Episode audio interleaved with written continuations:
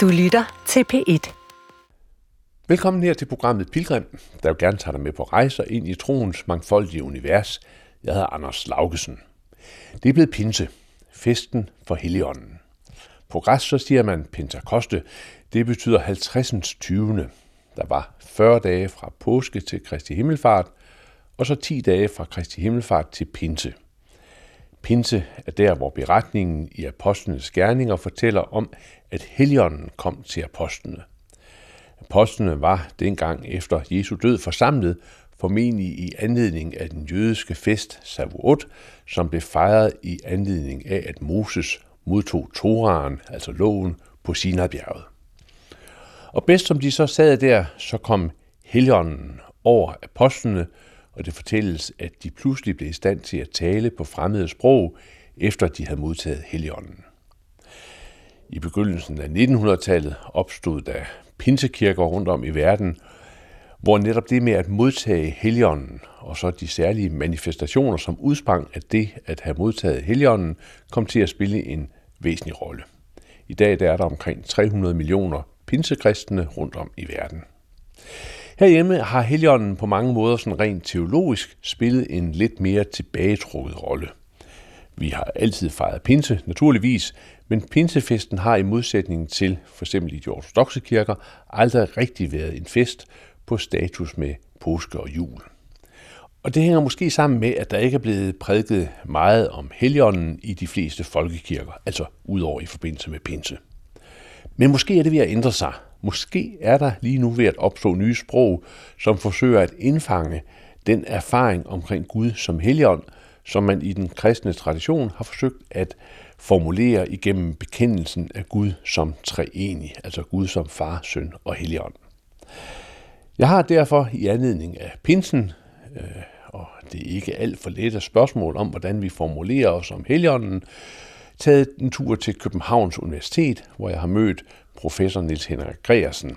Han underviser i dogmatik, altså læren om, hvordan man kan formulere den kristne tros indhold. Altså Niels Henrik Gregersen, professor i dogmatik ved Københavns Universitet.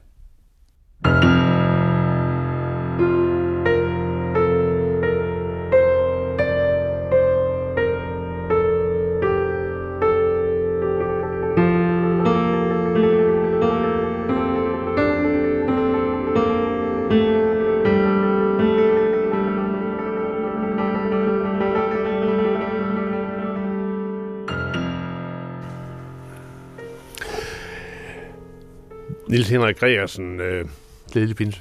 Tak skal du have. Ja, vi sidder herinde på dit kontor, omgivet af bøger. Vi sidder på det teologiske fakultet i Københavns Universitet, kigger ud på træerne, der står og bevæger sig i vinden. Og man kunne jo egentlig godt tænke, at sådan et universitetsmiljø bygget af beton var sådan tømt for ånd, men det synes jeg ikke, det er. For her ånder pinsen, Niels Henrik Gregersen, pinsefesten i dit univers. Hvor står den?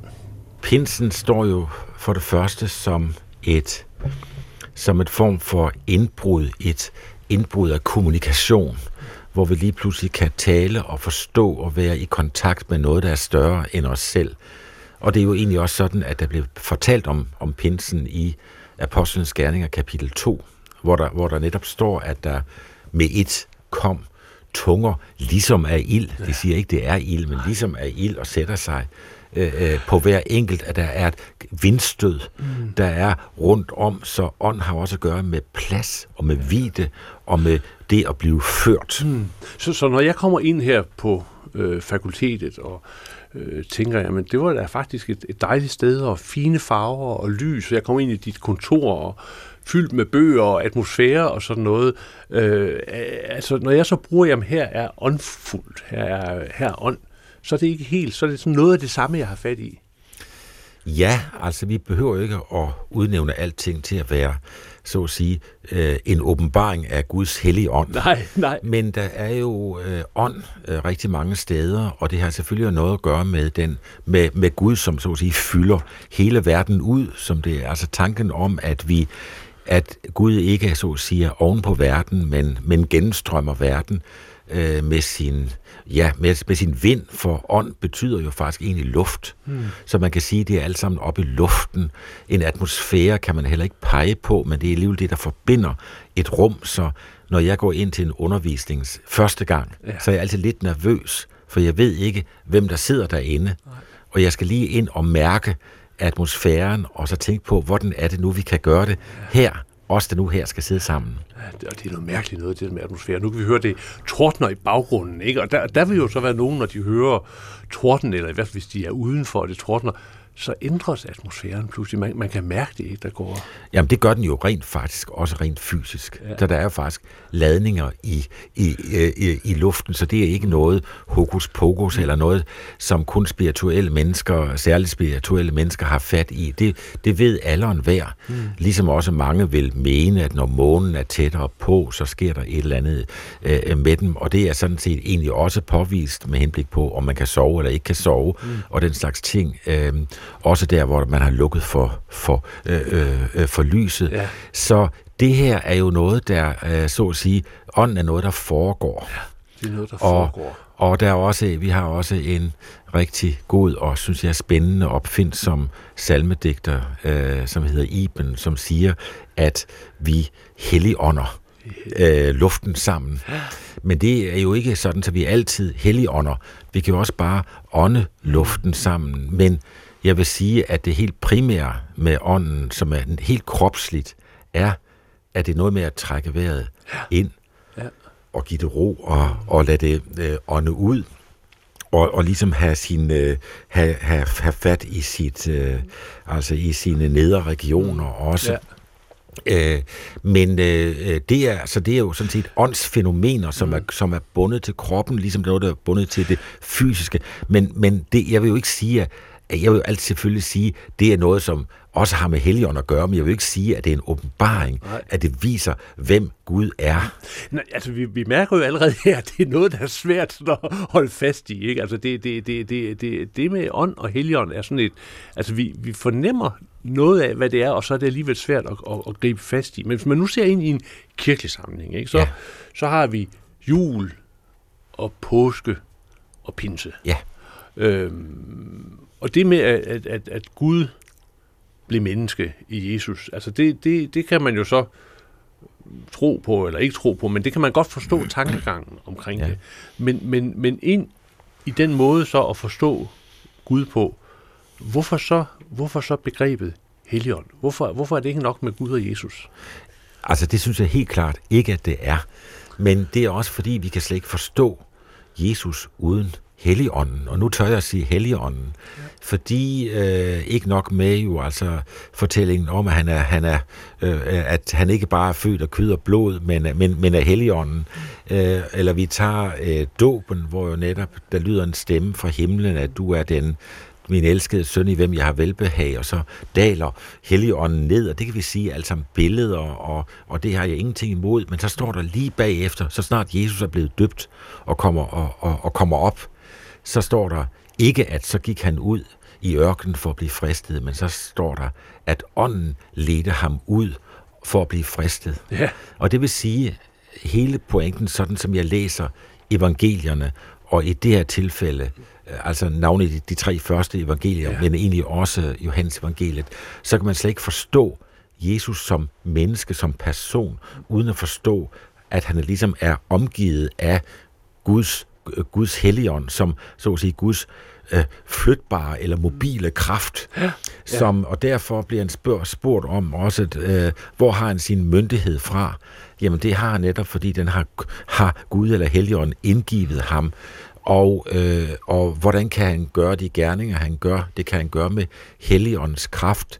Så, og igen er det hele tiden, altså så til sidst på korset, så opgiver han så sin ånd, men altså så bliver så udånder han, og så det vil sige, at Helligånden spiller en enorm stor rolle i Jesu historie, og det er jo ikke derfor, vi holder pinse, fordi når vi holder pinse i kirken, så er det for at markere, at der faktisk er noget med den store fortælling om, at Gud er blevet menneske, og Gud har også gået ind i skrøbeligheden, og Gud er død på korset, ligesom et menneske, eller ligesom et svin, der bliver slagtet nærmest, og virkelig dør. Og så fejres altså hellig og pinsens som en ankomst af noget nyt, som vi selv er med i. For nu er den Helligånd ikke kun den, der altså var til stede i Jesu liv, men nu er Helligånden altså også den, der netop sætter sig som en kraft på hver enkelt. Så her er vi i et nyt fælles projekt, og det nye fælles projekt er det, som egentlig er det, som kirken drejer sig om, som egentlig er, at nu skal det brede sig, nu skal ånden strømme. Ja, så kan man sige, at det, du kalder Guds mobile kraft, eller hvordan det var, du udtrykte det, den sætter sig på hver enkelt af os fra pinsedagen og så op igennem generationer. Det er jo sådan, man normalt har sagt det, ikke, at pinsen, det er kirkens fødselsdag, men det er jo altså også begyndelsesstedet, så at sige, for den lange udbredelse af det, som det drejer sig om, som tro, håb og kærlighed drejer sig om, som jo er det, som kristendommen drejer sig om, og det drejer sig egentlig også om, ikke kun om kirken, men altså også om Guds rige. Altså, at der er noget, der skal ske rundt om os, der skal krystallisere sig rundt om os, og det er jo ikke alt sammen noget, der sker inde i et kirkerum, men det sker jo altså, og der vil jeg så sige, Gud skal lov, også uden for kirkens rum. Nu siger du Guds rige, ikke? Og det skal vi måske prøve lige at sådan se lidt på, fordi der ligger så et eller andet med, at der er noget, som venter på os, eller som måske allerede er her og venter på os. Altså, der er en eller anden dynamik ind i øjeblikket og i fremtiden. Ja, vi må jo se i øjnene, at ordet Guds rige er jo sådan et bibelsk begreb, som også er svært at oversætte. Men igen er det sådan, at når Jesus taler om det i sin forkyndelse, så siger han jo der, i hvert fald ifølge Lukas evangeliet, ikke? Guds rige er ikke sådan, så man kan sige, det er der eller der. Så man kan ikke sige, det er i Herlufmagle eller et andet sted. Men det sker igen og igen rundt om os. Og så siger han så, Guds rige er ikke sådan, at I kan se, at det er her og der, men det sker lige omkring os. Ja. Og der står i den græske tekst, altså entos, og det kan både betyde midt i blandt os, er Guds rige, men også inde i os er Guds rige. Og begge oversættelser er fuldstændig legitime, og der er ikke noget med, at den ene er snyd, og den anden, eller mere sådan spiritualistisk, eller sådan noget lignende, fordi det er jo netop noget, der må gribe en selv. Man skal så at sige selv være med i det. Så det er ikke kun en kristendom, vi får fortalt om, eller læser om, eller lytter til, men det er en kristendom, som vi selv er en del af. Så hvis vi nu så igen bevæger os tilbage til pinse og Helligånden, kan man så sige, at man kan forstå Helligånden som det, der blæser liv i det der inden i os? Ja. Og selve tankegangen om ånden som det, der giver liv, er jo med helt fra starten. Så derfor, altså også allerede i skabelsesberetningen, ikke? Hvor der var hvor ånden er med fra første skabelsesmorgen sammen med Guds ord, altså Kristus, og så bliver der blæst ånde i Adam, så der kommer liv ud af ham, så han bliver til et sjæleligt menneske, som altså kan leve, og så er det jo det, at denne ånd altså ikke er begrænset til det menneskelige, og det synes jeg jo er helt fantastisk, fordi vi ofte har glemt det. Fordi i den nye danske oversættelse står der så, og jeg vil sige desværre, der bliver oversat både Joels bog i Det Gamle Testamente, hvor der Joels bog kapitel 2, hvor der står, at Guds ånd skal udgydes over alle mennesker, står der, men der står alt kød. Og det står der også i Det Nye Testamente, når det er her i Apostlenes Gerninger kapitel 2. Udgydes over alt kød. Og det vil sige, at vi er i en stor, så at sige, sammenhæng, jeg vil i dag sige en økologisk sammenhæng. Vi er indføjet, men vi er også flettet ind i det, sådan så jeg både med min krop og min sjæl og også alt mit forsøg på at lave åndeligt arbejde, egentlig er hele tiden er bundet til en kropslig bund, som samtidig er noget, der er en strømmen inde i. Jeg synes lige, vi skal have den første af dagens salmer, nemlig I al sin glans, nu stråler solen. Lad os gøre det.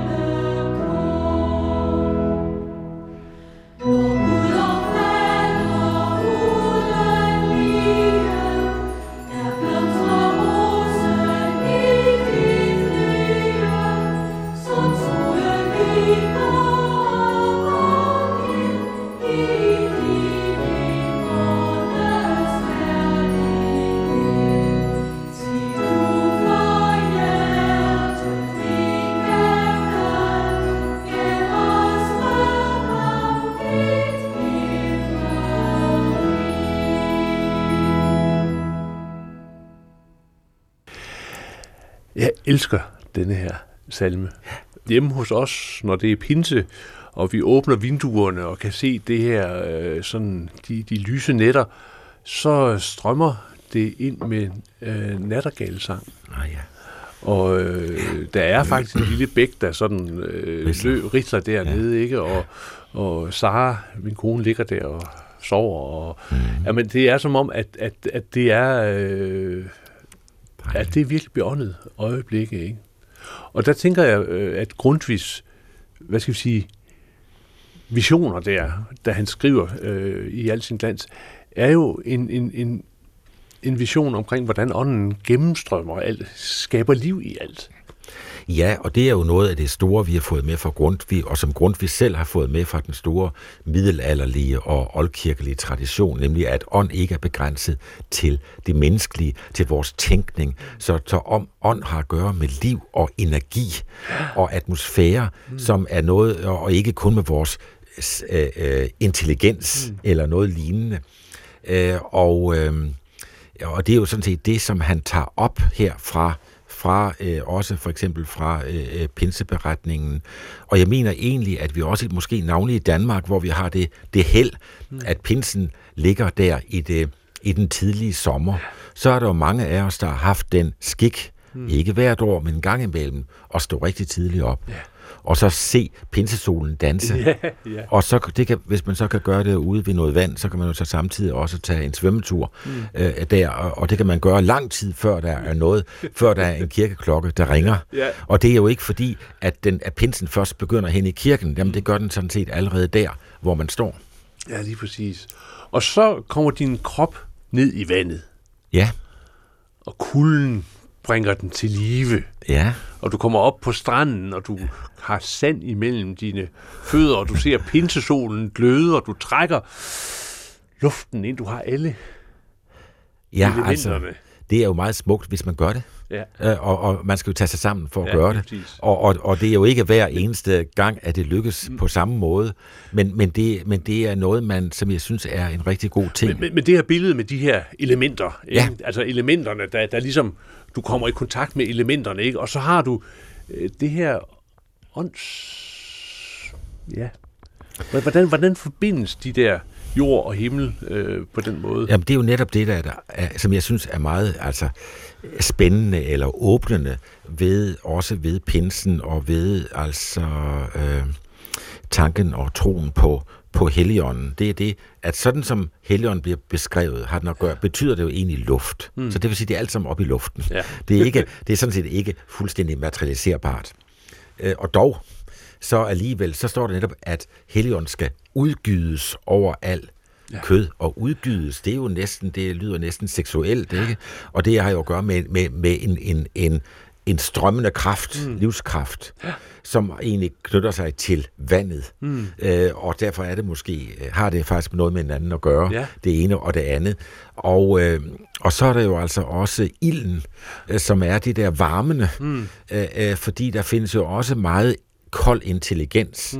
Og hvis der er noget, som Grundtvig altid understregede, så er det, at der er forskel på den varme ild, som er pinselugen, som sådan set fordeler sig igennem hjertet og hele kroppen, og så den kolde, det blå ild, som egentlig siger, jeg står her, og du står der, men ånd altså faktisk sætter et fællesskab, og det er jo det, og en kommunikation i gang, hvor vi ikke behøver at være ens, fordi tunger som er ild satte sig på hver enkelt. Ikke? Det er det. Men lige pludselig kunne de forstå hinanden. Det er det, som det handler om, selvom det er talt forskellige sprog. Og man kan jo sige, det er sådan lidt overnaturligt, alt det her.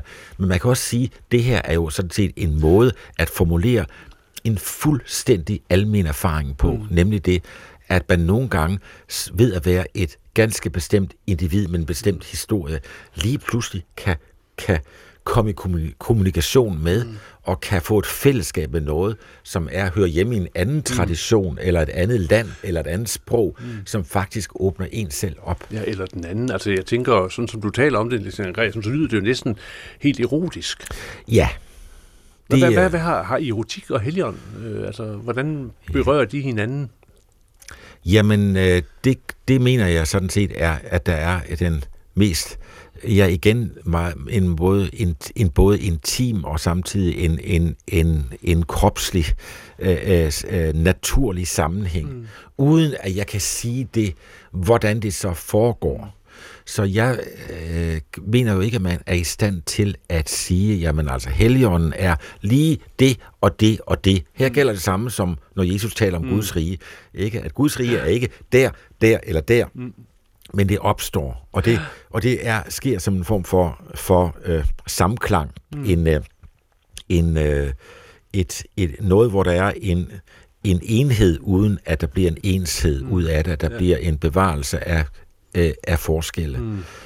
Og det synes jeg egentlig er meget tæt knyttet til det erotiske, det er også meget tæt knyttet til det musikalske, hvor igen vi har en forening af noget lyd- og kropsmæssigt og noget meningsmæssigt. Altså, det er lidt kedeligt udtryk, mening, men det betyder, at det åbner for en betydningsverden inde i en. Ja. Der er jo ingen tvivl om, at her er der jo et område, som det kunne være vældig interessant at også udforske i det omfang, man kan udforske det, men jo, hvis man ser på alle dine teologiske bøger her, så er der nok ikke så mange bøger, der handler om erotik og helligånd. Jeg har faktisk læst en bog, der handler om teosoni. Altså og det betyder hvad? Ja, men de teo og så soni, altså det er jo noget med... Nå ja, selvfølgelig. Ikke? Ja, altså med Gud og lyd, ikke? Ja. En irsk forfatter, der har skrevet om det. Men altså, der er jo ikke så meget, der går ind og ligesom prøver at sætte ord på det der mellemfelt. Det er der ikke, og det skyldes jo så desværre også, at der har også været en seksualangst i den tidligere kristendom, også i patristikken, og også i middelalderen selvfølgelig, og det var måske egentlig først reformationen, der egentlig åbnede op for sansen for det seksuelle, men endnu ikke for det erotiske samtidig, men for det så at sige meget korporlige. Så jeg tror egentlig, det er noget, der skal arbejdes meget mere med, og jeg er ikke i stand til at gøre det, men jeg vil dog sige, at jeg har engang skrevet en såkaldt dogmatik, eller været med til at skrive en dogmatik, der hed Fragmenter af spejl, og jeg insisterede inde i mig selv på, i den her bog skulle der indgå en forståelse af seksualitet. Ja. Men her har vi sådan inde i det teologiske rum et eksempel på noget, som måske om en generation eller to, så bliver foldet yderligere ud i forståelsen af det der mysteriet omkring ånden, ikke? Kan man ikke godt... Jo, det kan man godt sige, måske, og man kan måske også sige det sådan, at der jo altid har været, faktisk kommer jeg i tanke om nu, selvfølgelig noget, der har været knyttet meget tæt til helligåndsteologien, men faktisk også til Kristusbilledet, som netop er det erotiske, altså længslen. Ja. Længslen efter det andet, men også længslen efter en forening med det andet, som jo faktisk spiller en meget stor rolle, men det er ikke særlig meget knyttet til det, som vi i dag forstår som det erotiske, mere i retning af, det er også et seksuelt møde. Ja. Det tror jeg faktisk er en opgave, vi har foran os endnu. Det er beåndet seksuelle, ikke? Det er beåndet seksuelle, jo, kan man sige. Det er jo så, fordi vi så har fået først en... altså, vi har fået en frigørelse, synes jeg, af den så at sige, naturlige seksualitet. Det tror jeg egentlig, vi fik med reformationen og med Luther. Men samtidig har vi måske ikke fået en hel befrielse af det, af en måde at tale om det på, som sådan set åbner for det guddommelige, men det, man finder det jo for eksempel hos Leonard Cohen, i hans univers, er det, så vi har brug for digtere. Så her har vi, altså vi teologer, vi kommer altid lidt efter poeterne, og så vi har brug for nogen, der kan gøre det. Og for nu så lige at blive lidt i det spor, det er ikke det spor, vi skal køre videre af, men lad os nu alligevel blive en lille smule i, så kan man jo sige, at hvis du kigger over til Østen, så har du hele den tantriske tradition, hvor der er en hel masse at sige omkring seksualitet og energi og sammen, og det fører mig så måske til næste spørgsmål, altså er... Altså, i hvilket omfang er Helligånden kristen? Ja, altså... Helligånden er for det første guddommelig, og før man kan overhovedet kan tale noget om kristen, fordi det er jo Helligånden, du som går ud af, den, af, ikke er Gud selv. Mm. Det er så at sige, som springer lige ud af Gud selv. Ja. Og der er så, samtidig har ånden også fået en, så at sige, en bestemthed og en konkretion ved at sige, at det er Kristi ånd. Og så kan man så sige, så kommer det samme, jamen er Kristus så for kristne alene? Dertil vil jeg helt klart sige nej. Og det vil jeg gøre sådan set med det vil jeg sådan set sige med de fleste teologer også sådan, både sådan rundt om i verden, men tror egentlig også i Danmark, at det kan godt være, at kirken er det sted, hvor vi skal tale klart om de her ting, så godt vi nu kan. Haltende, men klart dog. Og har et billede, netop fordi det er Kristi ånd, som er mere klart end ellers. Men Kristi ånd er jo også andre steder uden for kirken. Og det er derfor, man selv i den mest, så at sige, kirkelige del af den økumeniske bevægelse har både katolikker og alle mulige andre sagt, ja, men altså, kirken er ikke et mål, men det er et middel for Guds rige, som netop er, at det skal brede sig, at det skal blive, at det altså skal blive større, og det, der skal blive større, er ikke nødvendigvis kirken, men det er sådan set sansen for det guddommelige. Så for så lige at vende tilbage til det andet, vil det så sige, at sådan, der sådan fra teologens synspunkt er en principiel åbenhed overfor for eksempel at se i forhold til den tantriske tradition i buddhismen, hvis man nu vil undersøge det der omkring Eros og Helligånden, eller hvordan gå til det der, hvad skal vi sige, grundsynspunkt, at Helligånden er ikke eksklusiv i det kristne univers? At Helligånden kommer fra Gud selv og er for evigt, så at sige, forbundet med Guds visdom, som er Kristus. Det, mener jeg, er det afgørende kristne syn, men det indebærer jo netop, at Gud er andre steder. Men hvordan kan det så forbindes med den tantriske tradition? Det tør jeg ikke sige noget om, og heller ikke. Og jeg vil så sige, at kristendommen er netop i kraft af sin helligåndsteologi en meget livsbekræftende religion, og det kan man jo ikke helt sige om buddhismen, at den på samme måde er livsbekræftende, synes jeg. Det må vi have en diskussion med buddhisterne om, men det er jo mere det principielle, Niels Henrik Gregersen. Altså det der med, at man altså i den vandring igennem tiden, der er, hvor man forsøger at få åbnet op for nye aspekter, nye blik på Gud, på Guds meddelelse til sig. Altså er der en principiel åbenhed for at se, jamen måske kan vi lære noget. Og det kan godt være, at man ikke kan lære noget i den tantriske tradition, men det kan godt være, at man kan lære noget hos buddhisterne, eller hinduerne, eller nogle andre, altså den der, fordi ånden har vist sig der. Altså på den måde er der jo ingen tvivl om, at enhver teologi, og også enhver tids kirke, har noget at lære af andre traditioner. Det kan jeg slet ikke se anderledes, og ligesom jeg har faktisk lært meget af naturvidenskaben sågar, og man kan lære meget af litteratur, og man kan selvfølgelig lære rigtig meget af andre traditioner. Altså også, hvis jeg har selv været lidt, eller nogle gange i Kina, 3-4 gange, og skal også igen her til foråret. Det er jo igen et møde med en helt anden form for tænkning, men hvor der virkelig er noget, som ligger ret tæt på en helligåndsteologi, faktisk.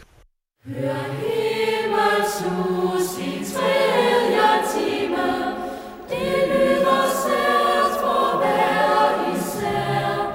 Vindklokker giver sig til at kime, når religionen ganske nær. I Guds skandal og himmels stue, og vintermorgens grønne blæk, og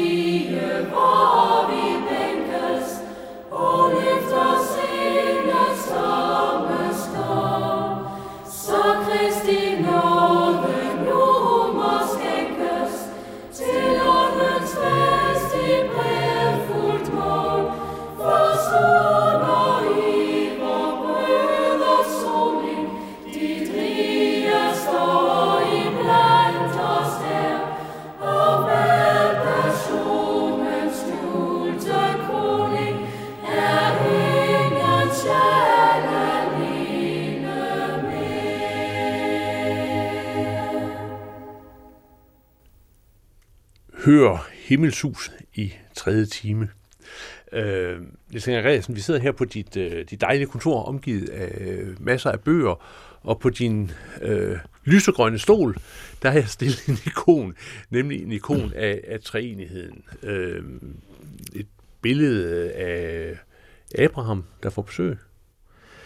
Ja, det er jo den der fortælling om, at han byder tre personer ind, som så viser sig at være engle, og senere blevet tolket som treenigheden, der altså besøger endda den gamle Abraham, der ikke havde tænkt noget om treenigheden, og det som man så kan sige, og det har jeg lige lært af dig, så nu kan jeg så sige det foran mikrofonen også, at man kan sige, at der går en bevægelse fra venstre og op i midten, og så mod højre, altså det, som man kalder en perikorese, som er det en gensidig gennemstrømning, som egentlig gør, at der ud af de tre bliver en sammenhæng, og denne sammenhæng er hele tiden i bevægelse. Og det igen, perikorese betyder jo gennemstrømning. Det vil sige, her ved igen det vandige, det flydende, som er kendetegnende for det guddommelige, som jo på en måde er så fast en borg, ikke? Og grundlaget for alt, men samtidig i den måde, som Gud virker på, netop gør det ved at lyse ud, og ved at flyde og bringe ting i bevægelse. Og det, der er så vidunderligt ved denne her ikon af en maler, der hedder Rupelovden, den er fra 1400-tallet, begyndelsen af 1400-tallet, det er, at denne her bevægelse, som rammer mig, er sådan på en måde en inddragende bevægelse. Der er et fællesskab, et koinonia i det her. Der er ønsket om, at altså, hvis man i denne her skildring af Guds natur, af Gud, så drager den mig med ind. Ja, fordi ellers kunne vi jo slet ikke tale om Helligånden. Vi kunne jo heller ikke tale om Kristus, hvis ikke Kristus havde, så at sige, havde henvendt sig til os og draget os ind. Og vi kunne heller ikke tale om Gud som skaber, uden at vi selv har, så at sige, den her mærkelige fornemmelse af at være del af noget større. Hvordan har du det, når den kommer over dig? Altså det der med på sin vis at blive inddraget i noget større? Jamen, det tror jeg bare har en umiddelbar accept af, og jeg synes egentlig også, at det er befriende, at det hele ikke drejer sig om lille mig. Men jeg vil også sige, at det er også en måde at tænke på, som måske er blevet nemmere i vores tid, end det var for 50 eller bare 30 år siden, fordi vi egentlig nu er vant til at tænke, at vi lever i et informationsbåret univers. Ja. Prøv at tænke på, hvor ny nettet egentlig er, men hvad det er for en mentalitet, det skaber for os.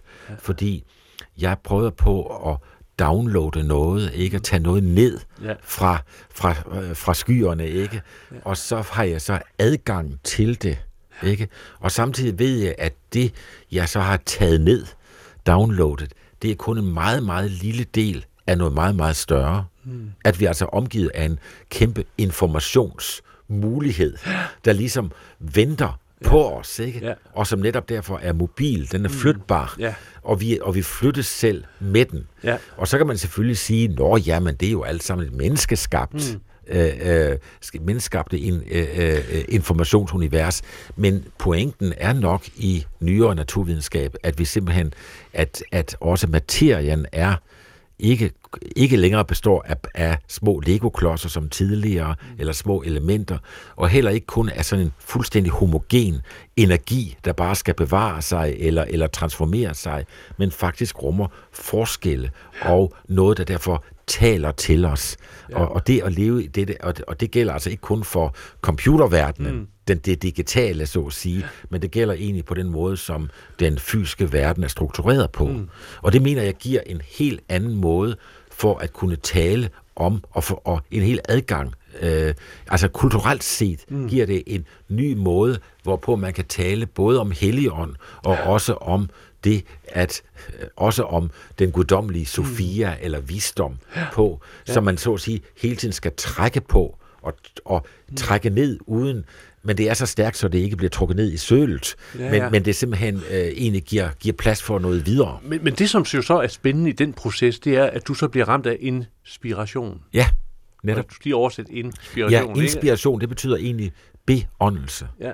Og jeg vil igen sige, at enhver, som beskæftiger sig med enten med kommunikation, og det er det, de fleste mennesker gør i dag, eller med det, som også nogen kalder kreativt arbejde, om det så er om skrive, eller lave musik, eller lave udsendelser, som du gør, det er, der er man egentlig hele tiden anvist på inspiration. Og det er jo så denne bøn til Helligånden, ikke? Ja. Kom Helligånd, eller kom Helligånd, kom brat. Nu må der altså ske noget. Nu har jeg simpelthen brug for at blive en organiserende idé. Nu har jeg brug for at blive fyldt af noget, som jeg ikke lige selv har inde i mit hoved lige nu. Det er en fuldstændig almen erfaring, tror jeg, ved rigtig mange mennesker, der arbejder i den slags brancher i dag. Ja. Så opstår der noget, ikke? Ja, og det gør det jo altså også i en samtale, fordi derfor har ånd jo også rigtig meget med vores samtaler at gøre, fordi cirkulation. Ja, for hvis jeg nu siger, at det skal du gøre, og så gør du det, så er det jo sådan en embedsvej, ikke? Eller omvendt. Ja. Men hvis jeg nu siger noget til dig, og så ved jeg, fordi jeg nu taler med Anders Laugesen, at så ved jeg ikke, hvad jeg får igen. Nej. Og så siger du noget til mig, men så ved du også godt, at jeg ikke ved, hvad du vil sige. Ja. Og så kommer så min egentlige pointe.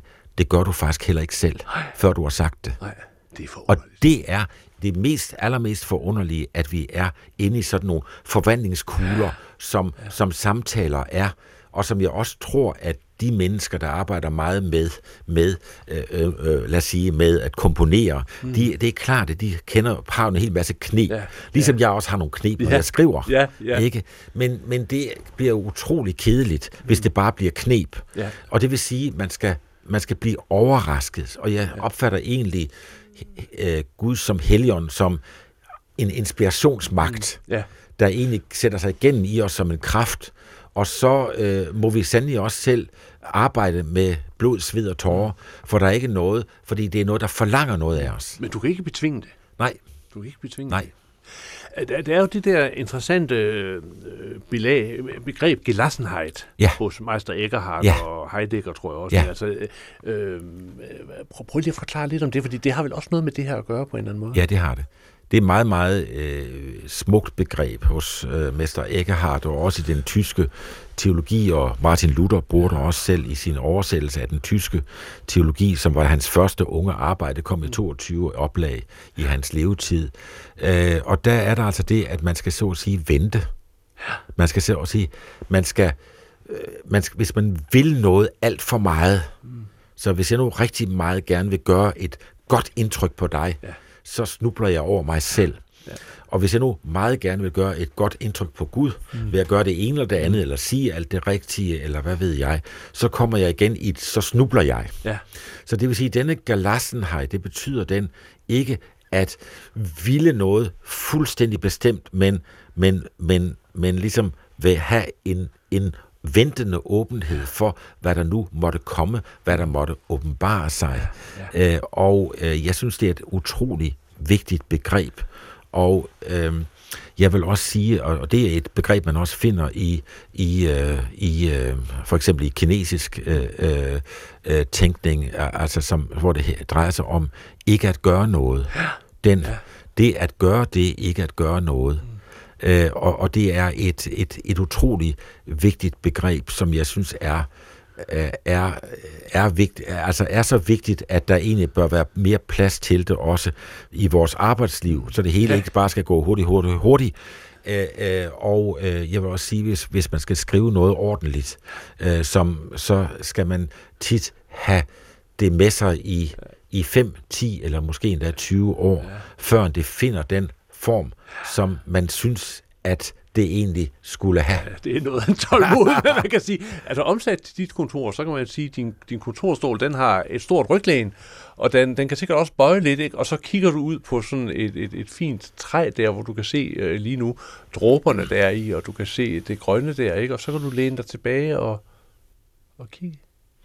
Det kan jeg godt, men det er ikke det, du gør. Det er faktisk ikke det, jeg gør mest her, men det er jo mere en personlig historie, at der skal jeg helst op i sommerhuset, og der er der mange flere træer, og der er mange flere vinduer, og der er en frisk luft, og der er det, at der er et frit udsyn, som jeg har brug for, og som jeg ikke synes, at der selvfølgelig kan være. Jeg kan jo ikke regne med at skulle have sådan en penthouse-lejlighed her i mit kontor. Nej, men det er sådan, på en måde måske også fisker lidt efter, Niels Henrik Gregersen, det er det der med, at når man lader blikket hvile, eller man ligesom lige sådan... Altså, vi har på den ene side kom Gud Helligånd, kom brat, ikke? Det er sådan ligesom påkaldelse. Men så har vi det andet her, hvor vi ligesom... Vi venter, der er en ventende. Så nærmer vi os jo også noget af det, som vi på de himmelske dage i Kristi himmelfartsferien kunne høre omtalt rigtig meget, og som for øvrigt næste uge bliver omtalt rigtig meget her i programmet Pilgrim, nemlig ordet resonans. Ja. At vi forholder os måske til noget, der viser en resonans. Ja, altså, at det skal jo være noget, der skal vække en genklang i en selv, men vi skal ikke begynde med os selv, fordi vi kan netop ikke kontrollere os ind i sådanne samklangserfaringer eller opladende erfaringer, men vi skal så at sige lade det komme til os som en fremmed impuls. Og den måde, som jeg kan lide at tænke det her på, er at sige, at vi har en måde at tale om Helligånden på, som en, der kommer brat med en inspiration osv. Men så tror jeg, det er vigtigt at have en form for tro eller tillid til, at ånden vil sno sig. Ja. Ikke? Ja. Altså igennem alle mulige kanaler, som vi slet ikke kan se, eller forstå, eller konceptualisere, og som knytter sig til helt dagligdags erfaringer, som er der, hvor man egentlig også bliver opladt og så videre. Og hvis man bare kommer til at grine af noget, så er man ligesom løftet ud af den der fare for at leve inde i sådan et ekokammer, et lukket ekokammer, hvor man går rundt med sine egne tanker, fordi så går der hul, så bliver vi punkteret, så går der hul på boblerne.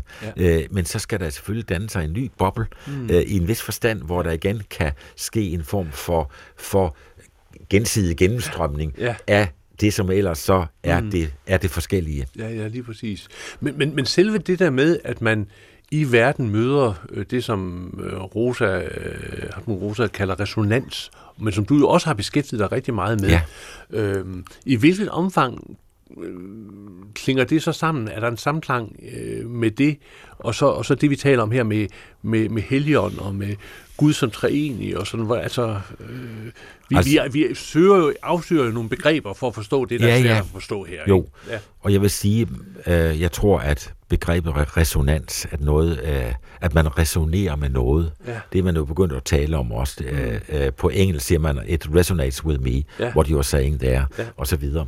Men jeg vil egentlig gerne have, at resonansbegrebet i en vis forstand bliver stående i sin førteologiske bredde, og så vent lidt, fordi jeg synes jo, det fantastiske med resonans er, at det er indbygget i tilværelsen selv, førend jeg ligesom slutter mig til det, førend jeg tuner mig ind på det, så er der allerede resonans mellem positive og negative ladninger, der er resonans i elektromagnetisme, der er resonans i gravitationsfænomener,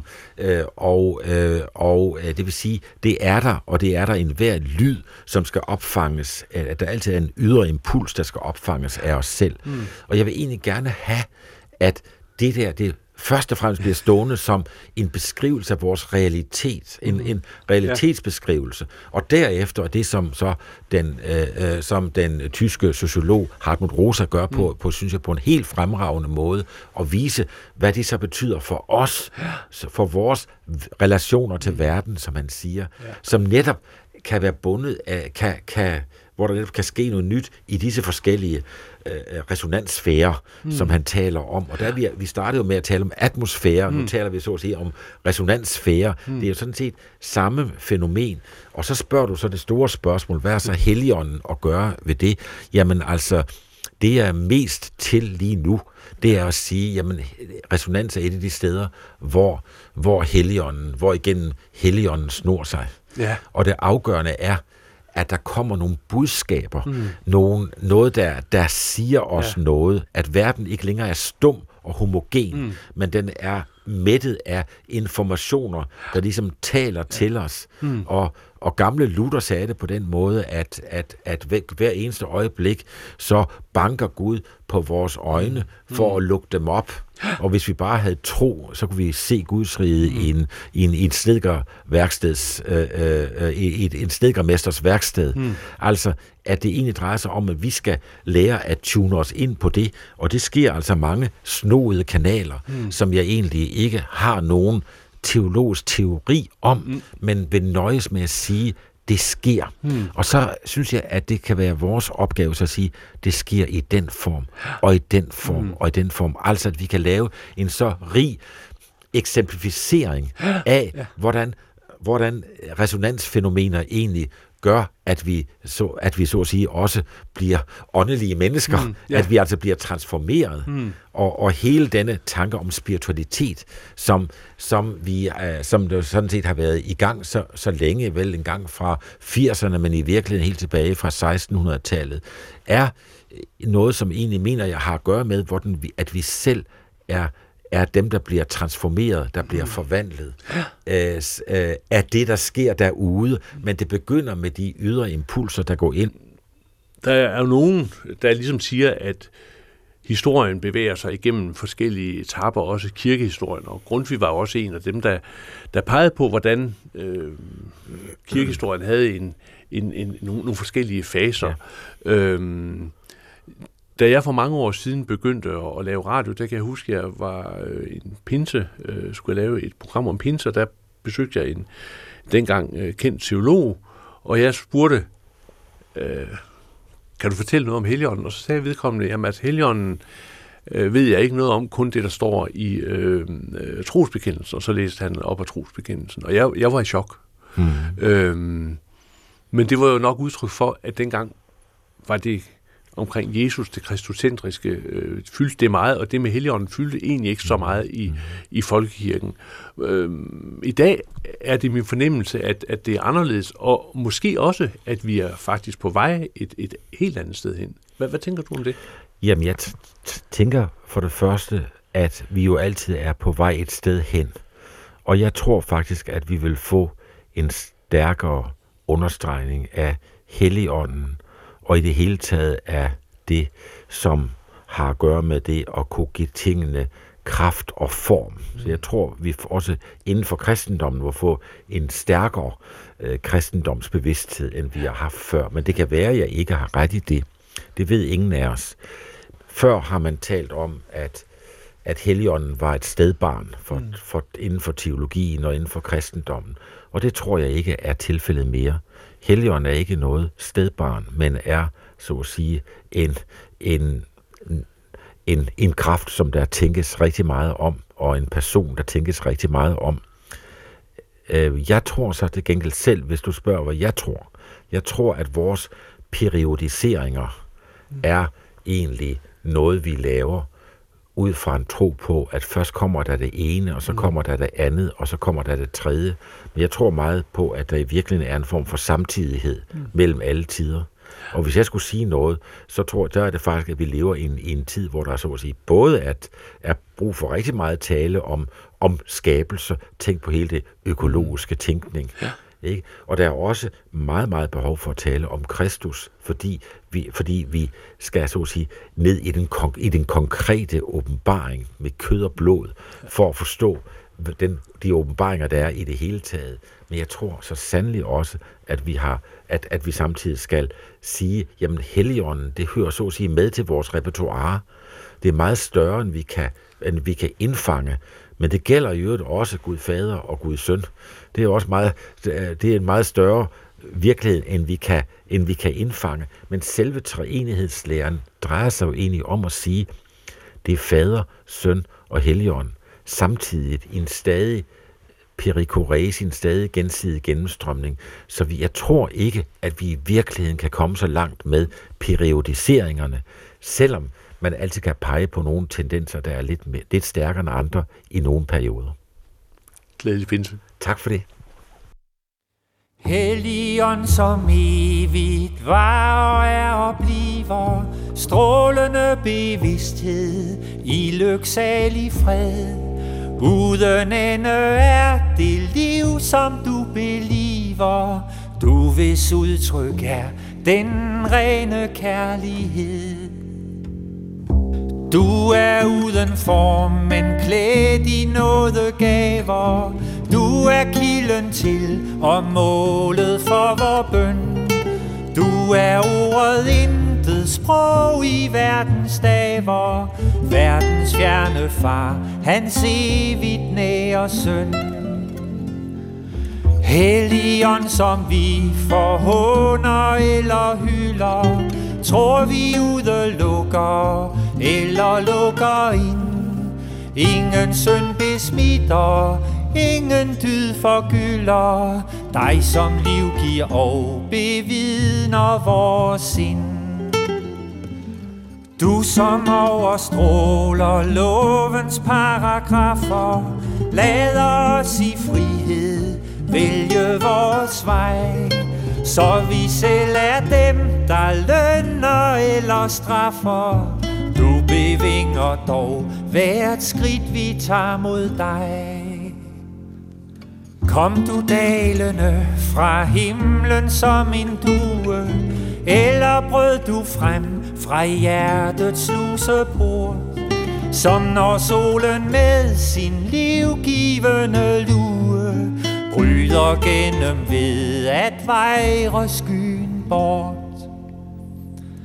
Hvad du end bedrev, den savnomspundne pinse kaldte hjertet ud af dødens sarkofag. Brændte stæren ud af sjælens søjelinse. Alt det ja og mere gør du nu i dag.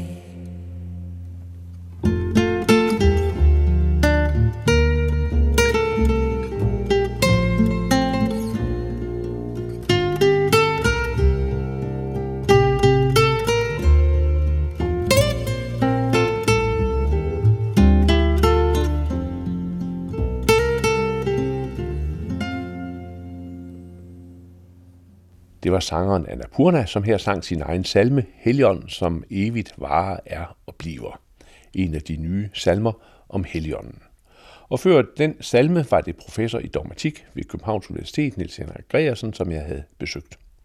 Undervejs omtalte Niels Henrik Gregersen bogen Fragmenter af spejl, og vil man læse mere om hans tanker omkring ånd og fællesskab, så kan jeg varmt anbefale hans seneste bog, Ind i fællesskabet, en samtidsteologi om Guds rige og det evige liv. Og undervejs så hørte vi Grundtvigs salme I al sin glans nu stråler solen. Det var med Danmarks Radios PIG-kor, samt Jørgen Gustav Brands salme Hør himmelsus i 3. time. Det var med Viborg Domkirkes kor. I næste uge så er der her i Pilgrim en reportage fra Himmelske Dage i Roskilde. Og her er der blandt andet mulighed for at høre mere om begrebet resonans. Glædelig pinse, siger jeg, Anders Laugesen. Tak fordi du lyttede med, og forhåbentlig på genhør om en uges tid. Gå på opdagelse i alle DR's podcast og radioprogrammer. I appen DR Lyd.